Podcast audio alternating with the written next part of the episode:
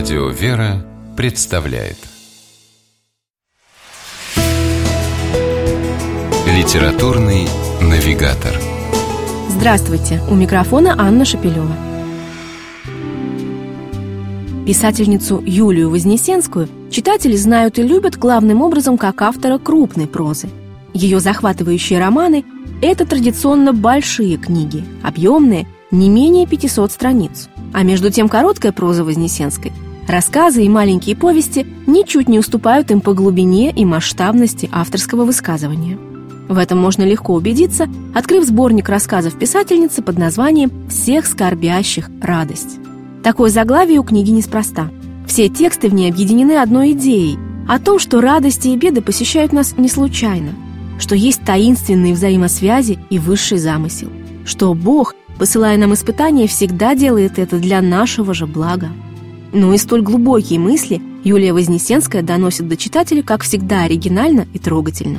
Как, например, в рассказе «Тетушкин котик», героиня которого старая, тяжело больная женщина, живущая со своим необычайно умным котом, оказывается никому не нужной, кроме этого самого кота и племянницы, которую видела один раз в жизни много лет назад.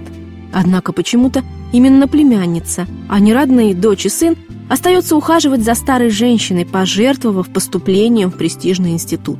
И удивляется, когда после смерти тетки узнает, что она ей завещала своего любимого котика вместе с квартирой. В рассказах сборника «Всех скорбящих радость» Юлия Вознесенская рисует хитросплетение человеческих судеб и сама же дает читателю ниточку, дернув за которую этот клубок в одно мгновение разматывается в ясную и понятную картину. Так становится понятно, Загадочная история старика-ветерана в рассказе «На скамейке над обрывом». Он рассказывает ее юноше, которого пытается отговорить от самоубийства. А оказывается, что много лет назад сам хотел совершить подобное, но, к счастью, так и не смог. А потом Бог наглядно продемонстрировал ему, чего бы он мог лишиться, совершив эту чудовищную ошибку. Размышляя о счастье и горе, Юлия Вознесенская не делит жизнь на черные и белые полосы – а вместе с читателями пытается научиться видеть свет в конце тоннеля. Потому что испытания тоже нужны, чтобы потом можно было по-настоящему ощутить всех скорбящих радость. С вами была программа «Литературный навигатор» и ее ведущая Анна Шапилева. Держитесь правильного литературного курса.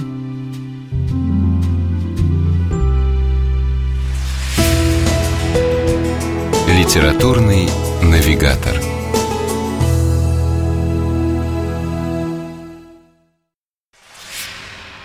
При реализации проекта используются средства государственной поддержки, выделенные в качестве гранта в соответствии с распоряжением президента Российской Федерации от 1 апреля 2015 года номер 79 РП и на основании конкурса, проведенного Союзом женщин России.